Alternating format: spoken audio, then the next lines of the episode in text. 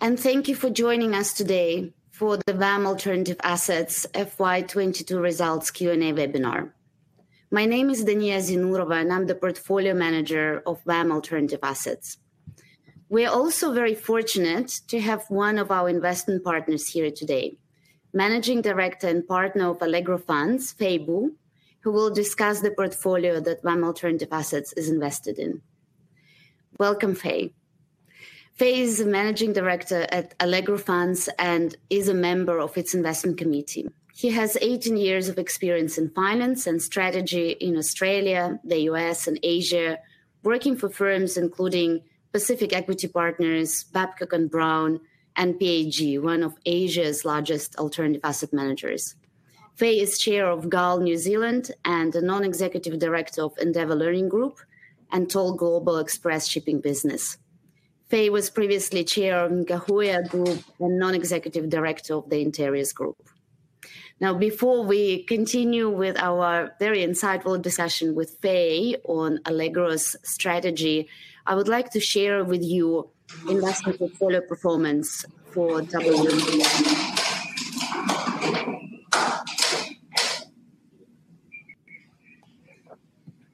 Just to remind you, Wilson Asset Management Alternative Assets Fund uh, is your investment company, and today is a great opportunity to hear your questions and to receive your feedback. So I'm really looking forward to the Q and A part of our webinar. The W M A portfolio increased during the financial and calendar year, despite the challenging market conditions and the overall backdrop that we saw in the equities and fixed income. The N T A for W M A increased from one dollar seventeen as of July twenty twenty-one to one dollar twenty-four as of July twenty twenty-two. And these strong results really support our investment thesis that alternative assets play an important part in any investment portfolio by bringing strong diversification benefits, inflation hedge, interest rate hedge, as well as give access to thematic investing. The W A M Alternative Assets Board of Directors has declared a fully franked, franked full-year dividend of four cents per share, representing an annualized fully franked full-year dividend yield of three point six percent, and a grossed-up dividend yield of four point eight percent. The investment portfolio increased by twelve point two percent during the financial year twenty-two. W A M Alternative Assets investment portfolio increased fourteen point six percent per annum since appointment of Wilson Asset Management. And the profit reserve has been growing over this period. And I was really pleased to see the result on the profit reserve because it really indicates how strong the investment performance has been within the portfolio. So as of July this year, the company had seventeen point three cents per share available in the profits reserve before the payment of the fully franked final dividend of two cents per share. And just to give you an indication, this current profit reserve provides us with over four years of dividend coverage ratio. The profit reserve increased from eleven point five cents per share from last year. W A M Alternative Assets shares are currently trading at an attractive discount to net tangible assets of about eleven point four percent as at the end of August this year. We saw positive results within the portfolio on the back of successful exits across the portfolio. We had exits in our private equity portfolio, real estate. We also saw really good positive results from the real assets part of the portfolio. And we communicated with you in the past that we are in the process of revitalizing the investment portfolio by exiting maturing assets and recycling and reinvesting capital into new investment opportunities. W M A's goal is to democratize alternative investing, and I'm really passionate about this, passionate about providing access to high-quality alternative assets to our shareholders and deliver strong investment results. Fay, great to have you here. I see Allegro strategy as a very unique strategy in the Australian market and also in the current market environment, I think your thesis is um, of particular interest to many investors. Could you please tell us a little more about Allegro Business and the investment strategy of the Allegro Fund four, where W M A invested in? Yeah, happy to do so. Thanks for having me um, on this webinar uh, with you, Dania. Um, first of all, you know, Allegro is a private equity fund whose purpose um, is we believe in better. And that is about transforming businesses that we invest in. We were established um, just under twenty years ago um, to ultimately drive transformation in the businesses that we invest in and hopefully leave in a better place when we come to sell them. Um, we're currently investing from our fourth fund, which W A M um, are our investors, um, investing seven hundred fifty million dollars um, Aussie dollars in the Australian and New Zealand market. And what we focus on, or the opportunities we focus on, are those where we can apply act into active uh, roles, complex situations in businesses that we can transform. And for us, what that means is that um, we think that we can grow value where it's more than just capital. It's not just about the money. In fact, most of the situations we invest in, if the money or the capital, the value or the price you pay for an asset is probably the fourth or fifth consideration. It's actually what you can bring to the table to be a good partner for a vendor or a shareholder um, to actually drive value and then leave the business in a better place. And hopefully when you do that, you've made, you've made, made a return um, and an adequate return that we're trying to deliver to our shareholders.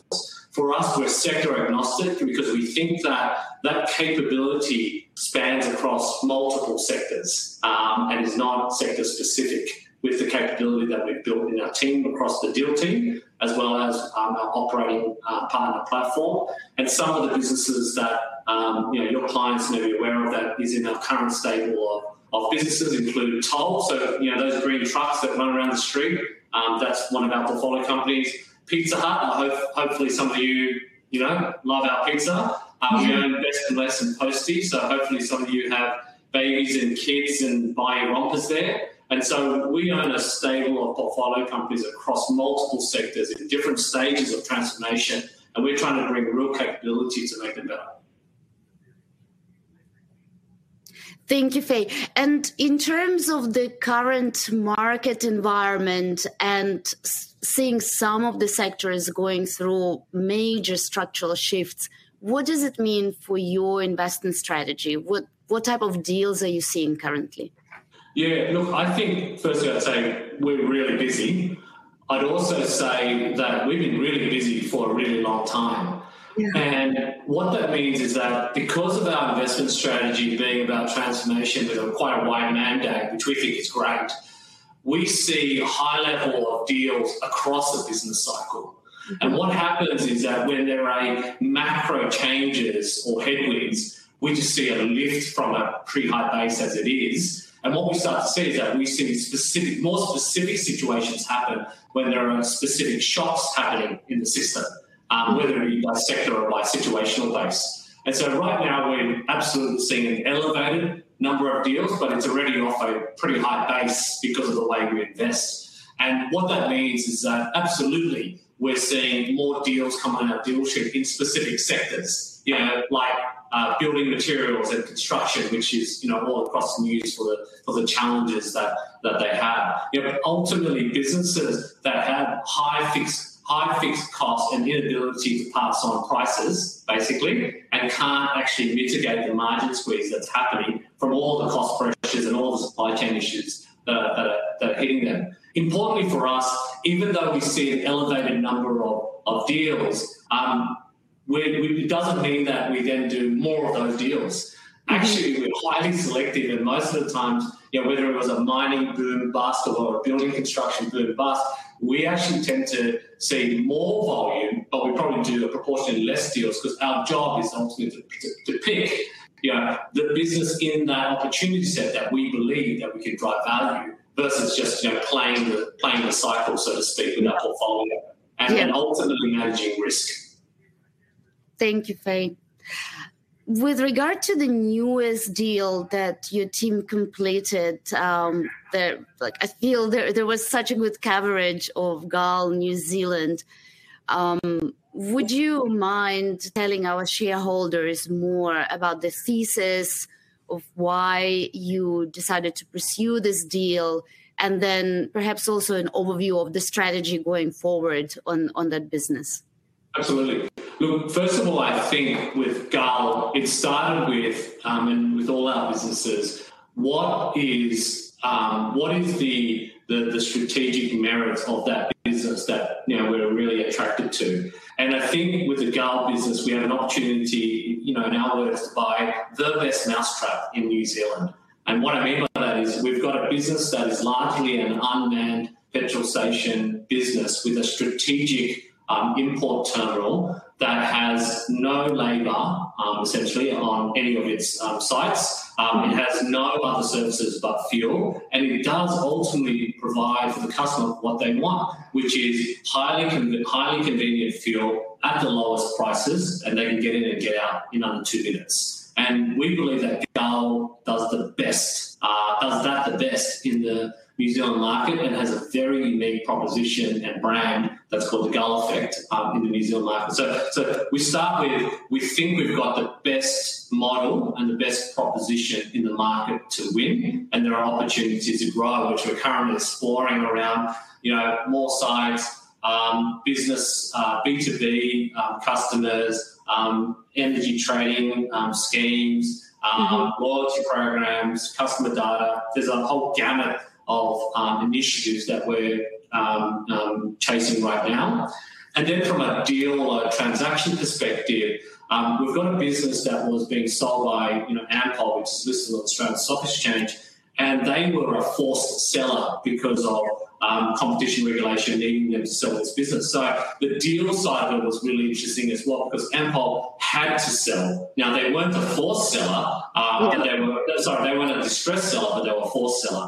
And for us, that meant there was an opportunity to craft a really good deal to buy one, which is which is in our D N A. You know, because one way to make sure you make money is always to buy well. Um, yeah, that's the part that you can control. And then the other part we're trying to control is after we buy well, how do we make sure we have the best capability to grow these businesses to maximise value? Um, at the end of the day, it's, you know, one headline that astounds me and will be helpful for folks on this call. We've got a business in G A L that currently makes you know ninety million dollars of EBITDA and has thirty-five people running that business. I mean, that, that's just an extraordinary business model. Yeah. You know, um, um, to, to run a business, to have a business of that scale with so few people, because, you know, in this business, what was beautiful about it was it's just simple, you know, yeah. and the more, more we, you know, there's complexity in business, but when we find simple businesses that, you know, really meet the customer's needs, we get really excited by that, particularly when we can add um, and grow those businesses. One yeah. of the very important considerations for us, naturally, was E S G in this investment, because it's a fossil fuel business at the end of the day. Our mandate is to transform businesses. So we we are supposed to look where others don't want to look or can't look or, or don't want to look. And actually, we should look there and be part of the solution. And that's certainly how we approach this business, with a very clear E S G strategy about how we're going to not only grow this business, but actually position it for the energy transition that will come. And so not only should we do that, but it's actually good for business that we will do that, because ultimately when we come to sell this business, you know, any future buyer will need the longevity of a business model that's prepared for the changes that the future will bring. That's, that's great. I really love that uh, view and love that standpoint on, on the E S G front, because just by excluding certain sectors and certain businesses, we as asset owners and asset managers don't really make an active, positive impact. Um, I think through your model, through this active ownership and transformation strategy, this is where the impact will come from. And I'm very excited, Fay, to see more deals coming through. Thank you very much. And thank you to those shareholders who've been sending us their questions for the webinar. I will pass now to our corporate affairs advisor, Zoe Landry, to begin to begin the Q and A session. Perfect. Thanks, Dania. Um, nice to have you, Fay. Uh, Dania, the first question is for you, and it's come through from Damien. And he asks, what does the pipeline of activity for private equity and alternative assets look like in the next year or two if we enter a recession? It's a, it's a great question. I just went yesterday to yesterday night to a Bloomberg event, and there was a panel of um, economists um, debating whether we are in recession in Australia or whether we are entering the recession soon. And the reality is no one really has clear answers. Um, we do look at various macroeconomic indicators, and a lot of the future direction of the economy really depends on R B A policy and how far they would go uh, with um, interest rate rises. But what I always do um, when I look at the opportunity set within alternatives is looking for the factors like quality and downside protection. So within W M A, uh, the investments that we make in the portfolio, it's not about chasing the highest returns and taking the highest possible risks. It's about finding the balanced um, portfolio construction where we have a healthy um, amount of income-producing assets, um, amount of income-producing investments, and then um, combining it with growth assets. So in terms of the future opportunity set in the current economic environment, and I wouldn't say in the um, you know in, in the recessionary environment, because we still don't know if we are going to be in the recession. What's clear is that the current market condition has definitely changed.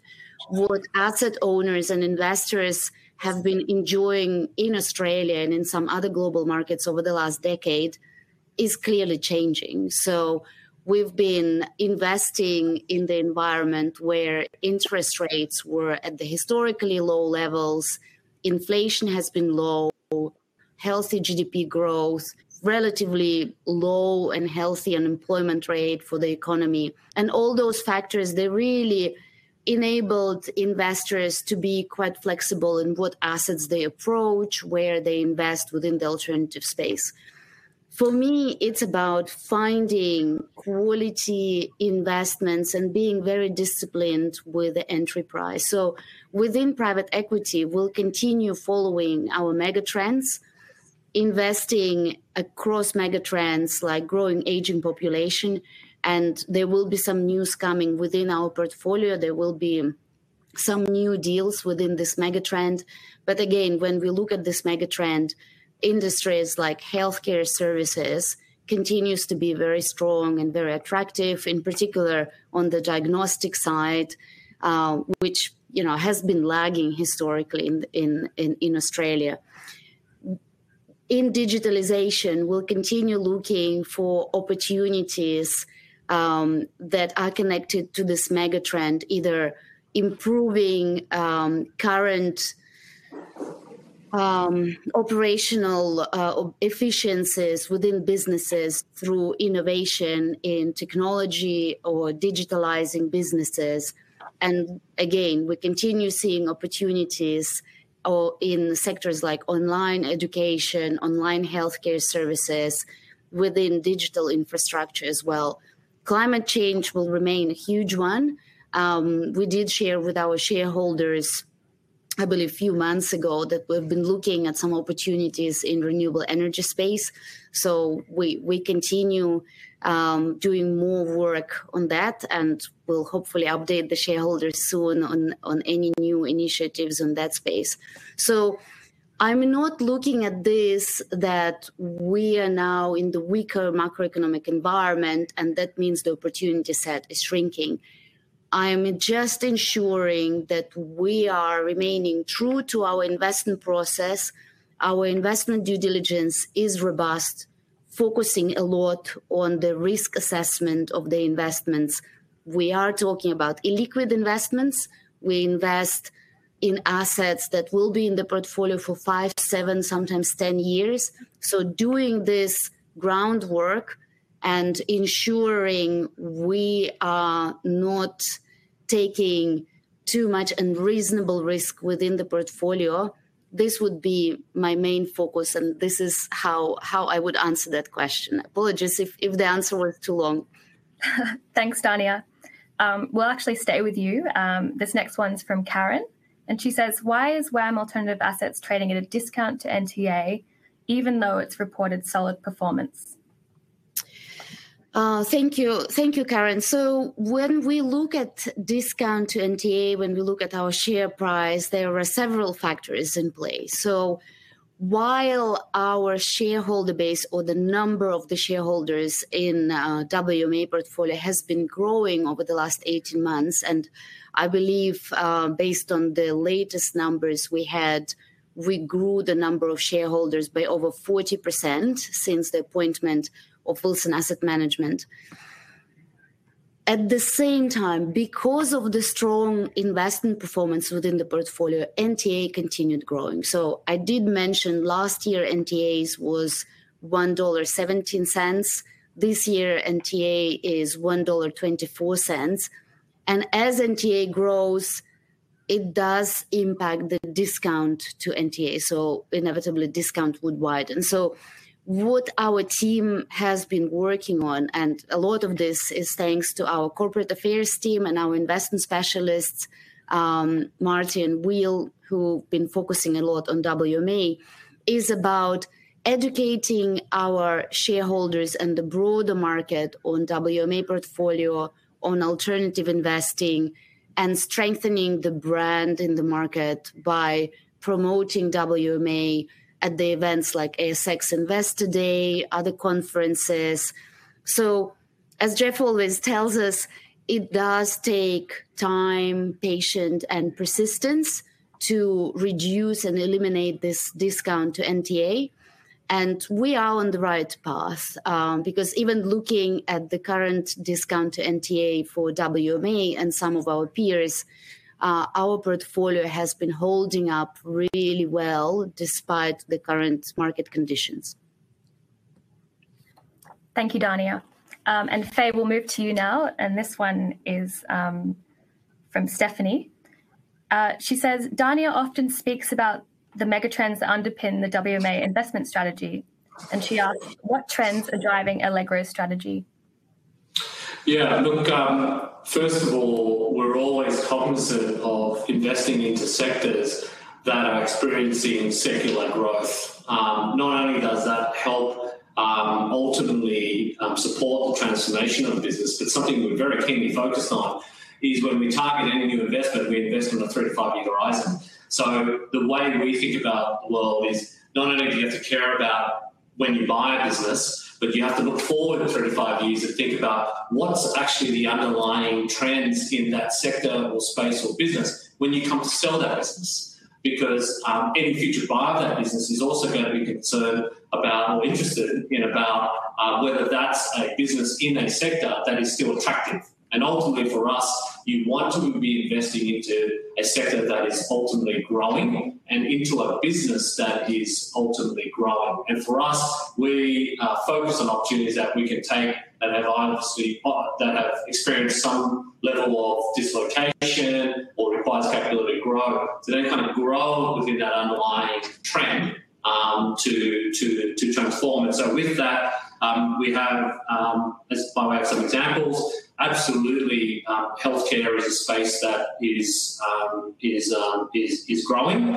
Um, having said that, though, because you're investing into such an attractive sector that's growing, people are paying incredibly high multiples um, for businesses in those sectors. And so the, the discipline for us is how do we find those opportunities within those trends that are specific to our core competencies to try and drive value and main, maintaining discipline on an entry valuation. Um, at the same time, that's not easy, but, you know, we're trying to do two to four transactions a year. Uh, P R C, which is one of our investment companies, is the leading uh, radiology business in, in W A. Um, yeah, that's a business that we bought um, for, you know, under ten times, and currently that sector is trading at fifteen times for comparable businesses and comparable transactions. Um, and, and so with that, you have to really find that opportunity within those trends that you genuinely think that you can add, um, add value to. Um, yeah, absolutely, climate change is um, uh, an underlying theme, if you will. But again, you know, that's a generic issue. You know, which part of climate change are you are you going to play in, and, and what are you starting with, and what are you going to turn it into? I mean, that's a really important um, question in how we think about driving value. You know, GAL is a great example of that, which, which I spoke about earlier. We think that um, as we position it for the future, it is going to be worth more than we bought, bought it for. But within each and every one of our portfolio companies, there is a clear E S G strategy about how to transform those businesses, because it's just good for business and good for value. Um, you know, Toll is a classic example of that, where we've got um, lots of carbon-emitting trucks and ships and planes, um, and the way we do business. Um, and one of the key um, legs of our thesis was to transform that part of our business to a net zero. And really, by doing so, one, it's good for, for, for E S G, but it's actually great for business and great for value. Um, and so um, I think those trends around, you know, he- healthcare, ageing population, Um, uh, climate change, uh, food, absolutely playing into every single one of our portfolio companies. Uh, but we're not just trying to invest in a sector and hope the sector grows our value. We are active investors trying to drive a transformation to build a better business within a growing sector. Thanks, Fay. Uh, and the next question is for Dania, and it's come through from Dave. And he asks, will the future investment opportunities be utilised using cash, or will you be looking to raise new money?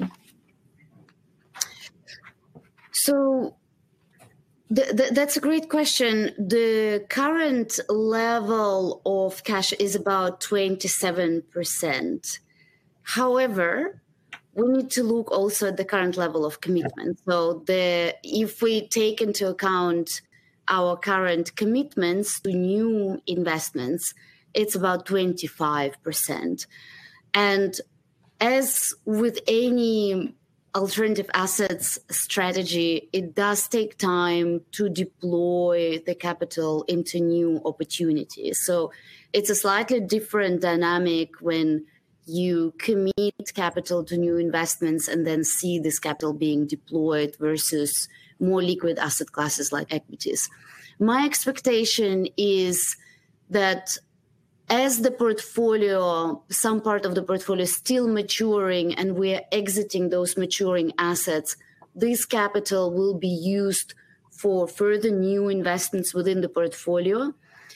And as we um, continue our work on eliminating discount to N T A, when we meet our premium target and we'll be trading at N T A, we will be coming to the market and raising more capital. But we'll be doing it in a gradual manner so that we don't um, have too much what's called dry powder within the portfolio.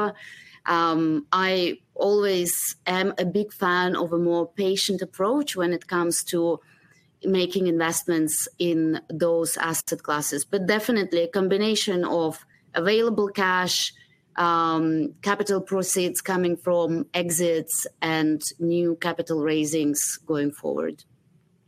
Thank you, Dania. Um, and we'll stay with you. Um, this next one's come through from George. Uh, it's a detailed question.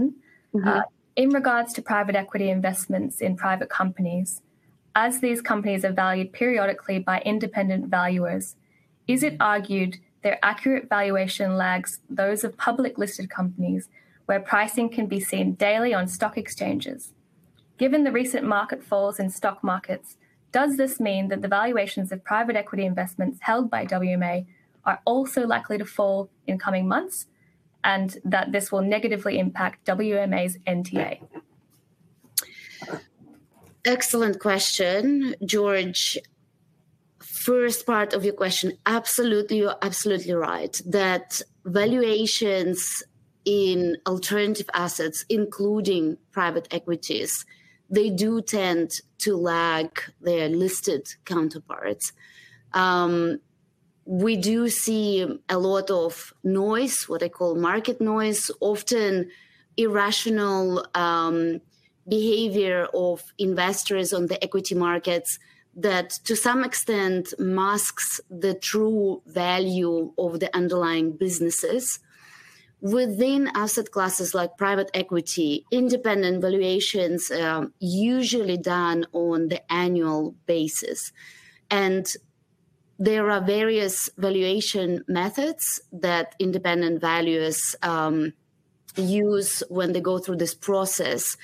Um, Market comparables is only one of them. And often market comparables approach is used to test either the D C F approach or EBITDA multiple approach.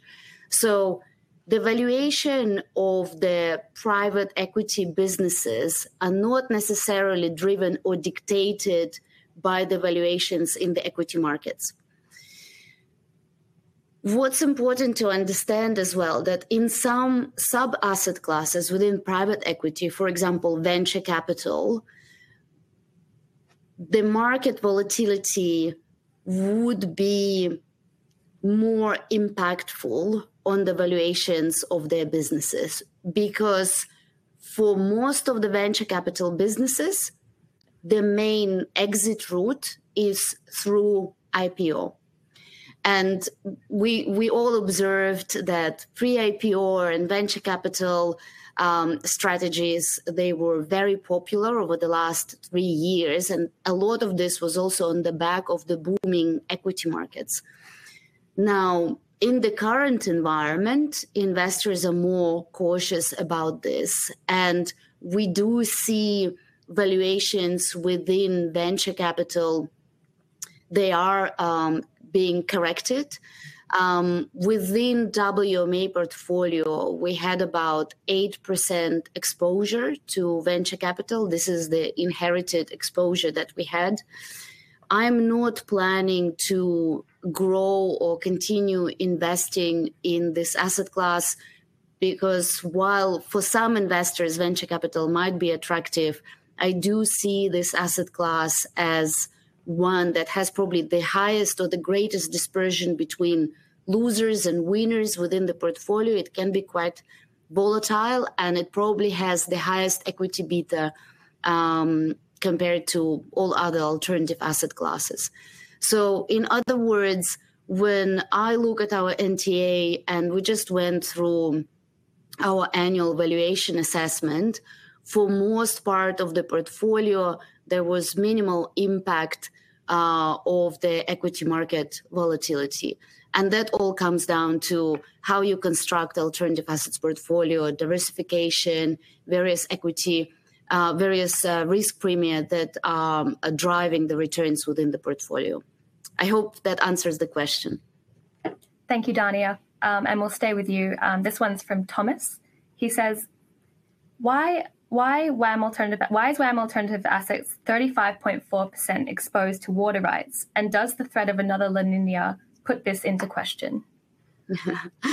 um, yes, so definitely, you know, very um, relevant and timely question, as uh, I'm sure many of us, in particular on the Eastern Seaboard, are suffering from this weather condition. And it is true that we are likely to face uh, more rainfall for the next twelve to eighteen months, not necessarily driven by La Niña this time, by the weather um, and the combination of the um, various cyclones uh, across Indian Ocean. Let's, let's take a step back on this question. Um, When we took over, or when we started managing W M A portfolio, to me, our exposure to water rights represented quite a high concentration from the portfolio construction point of view. So as a portfolio manager, I approached it from the way that anything over twenty to twenty-five percent within the portfolio that exposed only to one single strategy does present quite a high concentration risk.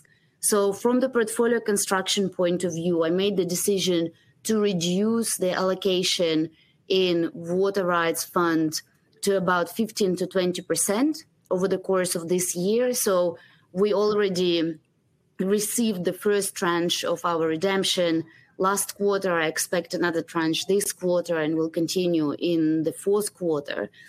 Um, while we are doing this, I still see this asset class as a really important asset class within our portfolio, because water rights is one of the very few asset classes that actually has negative correlation to other asset classes, not only more traditional like equities and fixed income, but also to other alternative asset classes. And that's an asset class where the returns are driven by both income return and capital appreciation. Income return obviously can be very volatile because it's highly correlated to the weather conditions. So when we see increasing amount of rainfall, the yield from this asset class does reduce.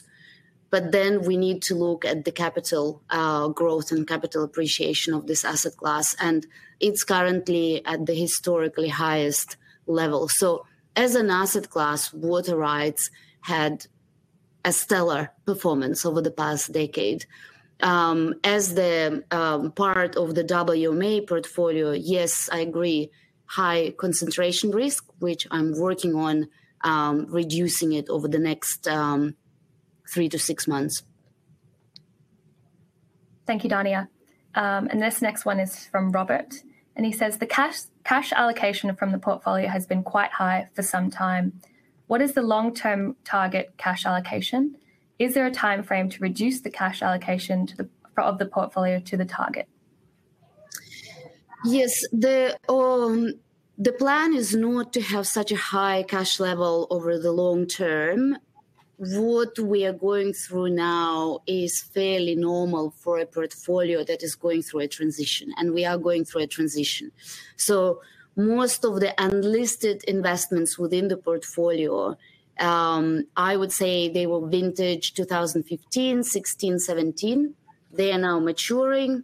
We are exiting those investments, and we are reinvesting this capital into new investment opportunities. So when I think about the current cash level, albeit twenty-five percent is committed cash, so I don't really see it as a true cash. Long term, I would say having around ten to fifteen percent of cash within the portfolio would be a healthy, reasonable level, because if the portfolio is fully invested, then we are not really well-positioned to pursue new investment opportunities in the market. And in alternatives, investment opportunities come in a very sporadic manner. So I do want to be in a position that when tomorrow we'll find a new attractive investment for W M A, I do want to be in a position to have enough cash within the portfolio to pursue this opportunity. Thank you, Dania. Uh, and Faye, we'll move back to you. Um, And this question is from John, and I think you've touched on this uh, it, previously. He asks, what opportunities are you seeing right now in the turnaround and transformation investing space? How would rising interest rates and an inflationary environment impact your opportunity set?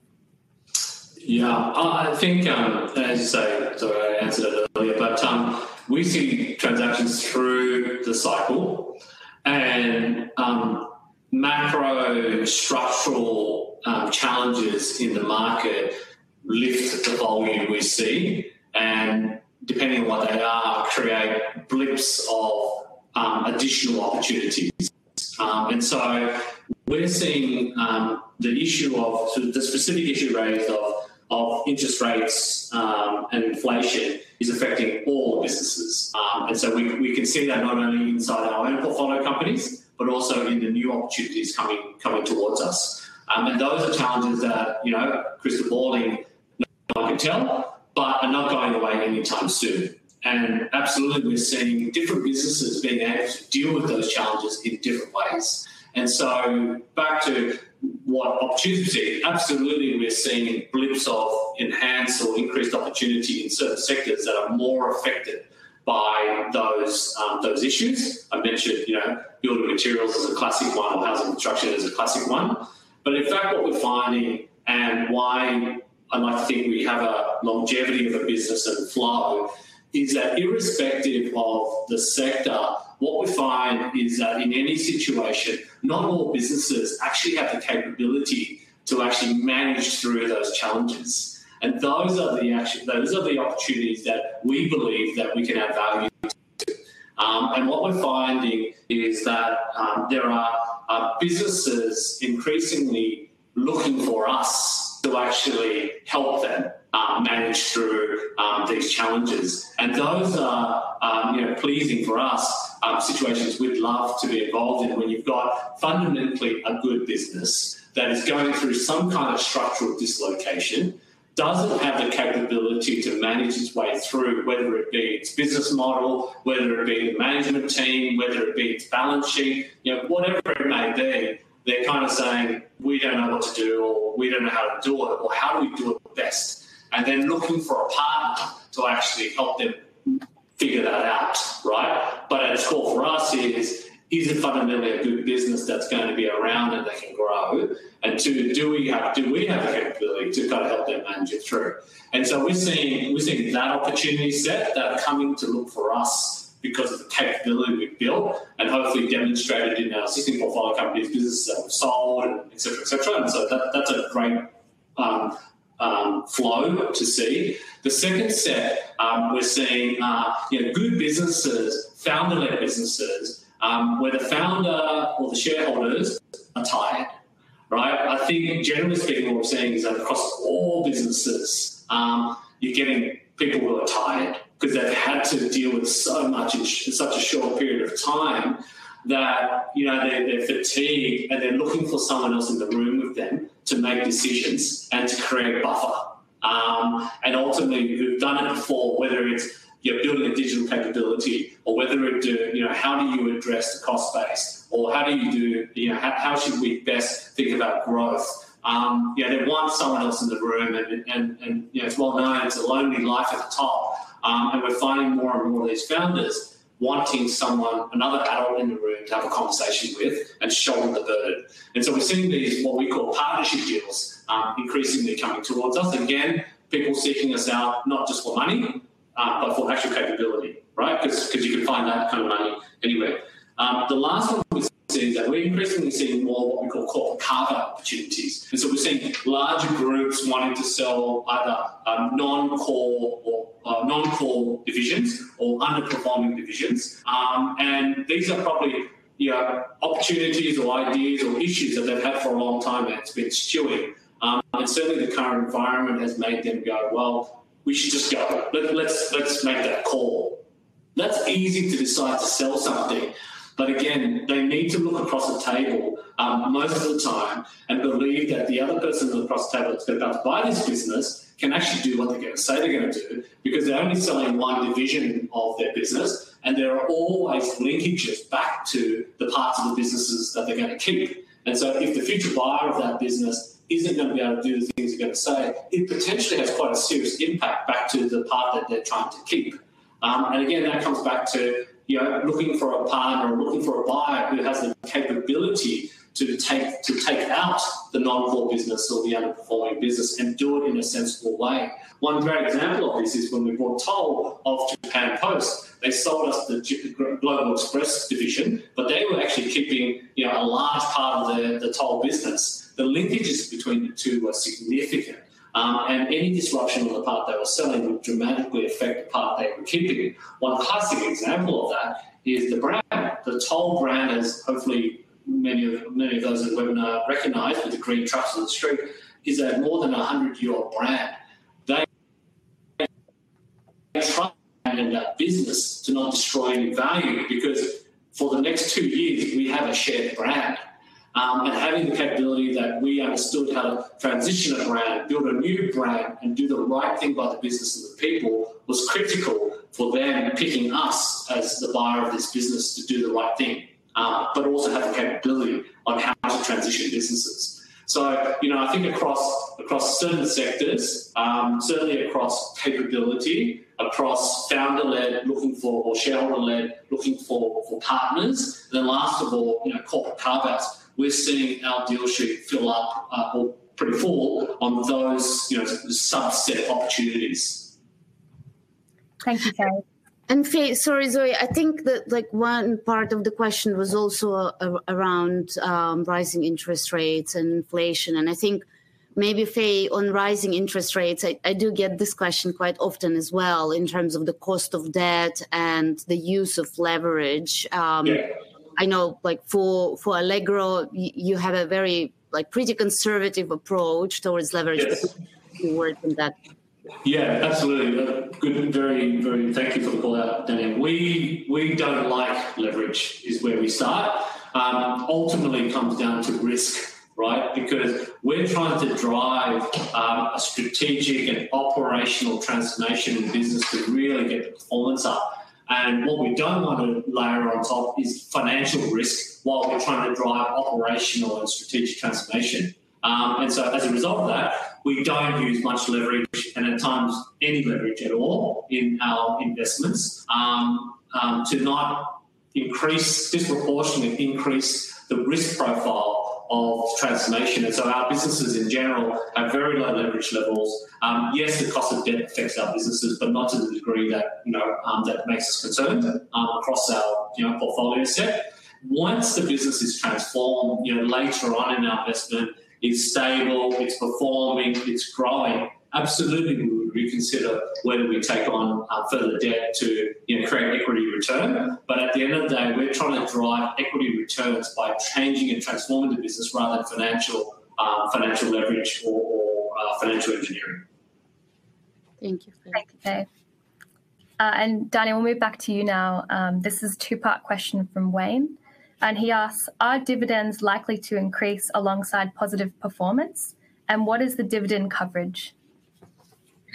Um, thank you. The dividend coverage ratio currently is over four point, over four years, so four point three from my memory. I unfortunately am not in a position to comment on the dividend policy because it's ultimately the board's decision. Um, but I would say, looking at the profit reserve growing from eleven point five cents last year to over seventeen cents this year, um, you know, it's it's a good indication where the company is at in terms of the dividend coverage and how healthy is the profit reserve. So I would prefer to leave it at that. And uh, perhaps when next time we have one of our directors on the webinar, we can we can cover this question. Perfect. Thank you, Dania. Uh, and we'll stay with you. And this one's from Deborah. She says, regarding the fee structure, do uh, do shareholders pay double management fees from the investment partners and Wilson Asset Management? Yes, that's correct. So the fee structure is Wilson Asset Management charges one percent. We don't have performance fee, um, which is, you know, quite a difference compared to some of our peers who have management fee plus performance fee. And at the underlying portfolio level, we have another fee structure. The current total fee load or management expense ratio is one point seven percent. So that's including Wilson Asset Management management fees and the fee that is charged on the underlying investment portfolio, so zero point seven percent. That's a very competitive fee structure. And just to give a sense to our shareholders, some of the strategies or offerings that I see in the market that are being offered to retail investors or wholesale investors, the management fee often starts from two percent, two point five percent, Uh, most of the time, performance fee on top of that. Now, I'm coming from institutional background, and I've been always advocating on fair treatment and fair structures for the fees.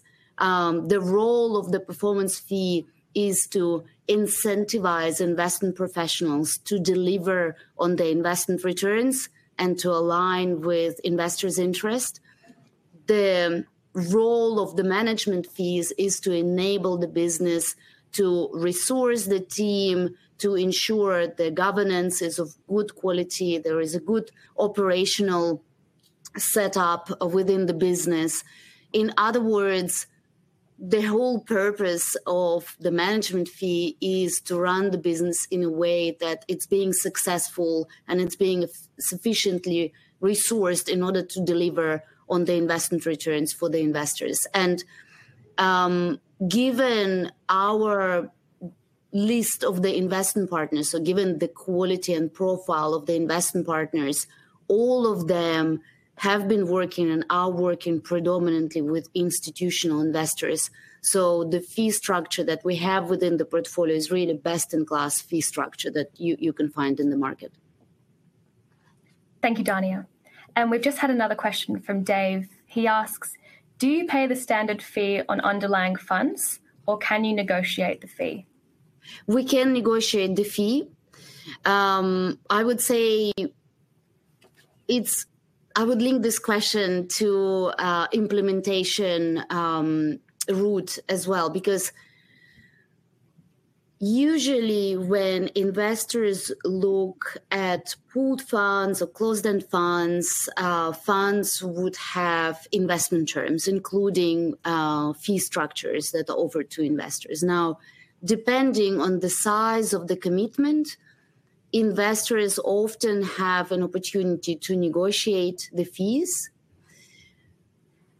Now, if we look at other implementation routes like separate mandates and co-investments, often fee structures are tailored specifically for those individual investors who co-invest and who um, set up separate mandates. So we are uh, in the process of setting up a separate mandate with one of our investment partners, and the fees that we negotiate with them are very attractive. They um, they would be probably much more attractive than you can find in um, in the private equity space in Australia, and that's really based on our strong relationship with the investment partner and on our willingness to continue co-investing in, in their deals. Um, it, probably another example with uh, Allegro and, and Fay can add on this. With institutional investors, often there are also opportunities to manage the total fee load by uh, doing co-investment. So in the case of Allegro, um, investors or limited partners had opportunity to invest in the main fund, Fund four, and there was also a car side vehicle that is predominantly focusing on large deals and does co-investments where, where the fee structure is done in a slightly different way from the fund. Dania, I'd just add, um, certainly in the Allegro um, opportunity set, when, particularly when we see large transactions mm-hmm. um, or unique transactions where some of our investors may have a strong appetite for, we absolutely actively um, try and bring to those L Ps additional co-investment opportunities, because it's a it's a it's an area that a lot of our L Ps would love to invest further into. Um, so Toll, uh, P R C, Gull, um, all of those transactions and more had co-investment um, capital from our existing L Ps on top of their commitments inside our fund um, already, um, and we were very happy to to bring those to to our investors, obviously. Thank you, Fay. Thank you. And Dania, this next one is from Heather, and she asks, can you explain more about the process for selecting a new investment partner? What criteria must they meet, and where can we find more about more about them? Um, it, it's a timely question, Zoe, right? Because we are um, we are going to release our new educational videos um, on um, W M A and its investment partners. So we will be introducing all of our investment partners, and our shareholders can learn more about their businesses, their strategies and teams, and meet key investment professionals. Uh, in terms of the investment due diligence, um, I, you know, I pride myself uh, on the level of robustness of the due diligence that we do. Uh, when we make decisions with whom we invest and what asset class we invest in, what strategies. And I'd usually like to think about this as six success factors. When we look at the businesses, so we look at the overall business structure, organizational structure, equity ownership, uh, how sustainable and how profitable this business is. Again, looking at everything from the lens of long-term investor. If we invest now, is this business going to be still there in ten years' time? Is this business going to be successful? Um, very important looking at the alignment with the investors as well. That's another area of that I include in key success. And alignment can be achieved through co-investment from general partners or from fund managers and key investment professionals, specific performance fee structure, basically incentivizing key investment professionals to focus on the investment uh, performance and deliver on the targets and exceed the targets. Looking at the investment professionals, investment teams, how well the team is resourced. So what we do, we would go and meet with the investment teams. We have interviews or research meetings with investment professionals, um, understanding is the team adequately resourced considering the current level of funds under management or considering the strategy, is there the right skill set within the team?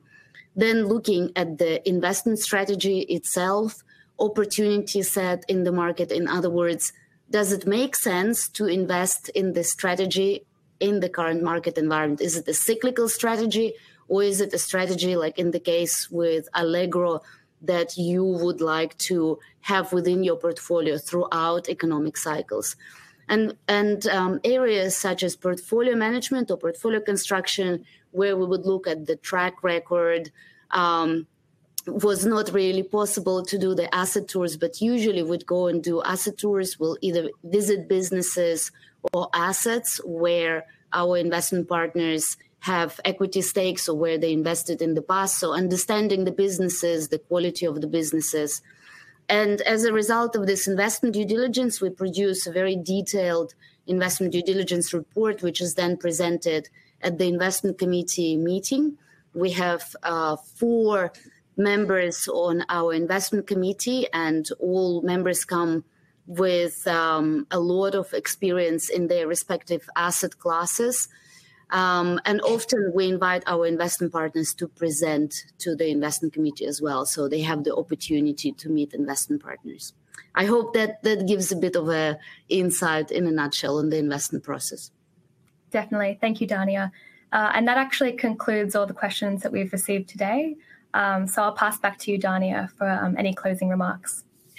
Well, th thank you very much again. Thank you, Fay, for taking the time out of your busy day and telling us more about Allegro. Thank you to our shareholders for dialing in and for supporting W M A. Again, it's your company, so please feel free to send your feedback, send your question. questions to us um, at any time, or give us a call if you would like to discuss anything. The recording of the call will be available on our website shortly, and we look forward to continue working for you um, and engaging with you going forward. Thank you.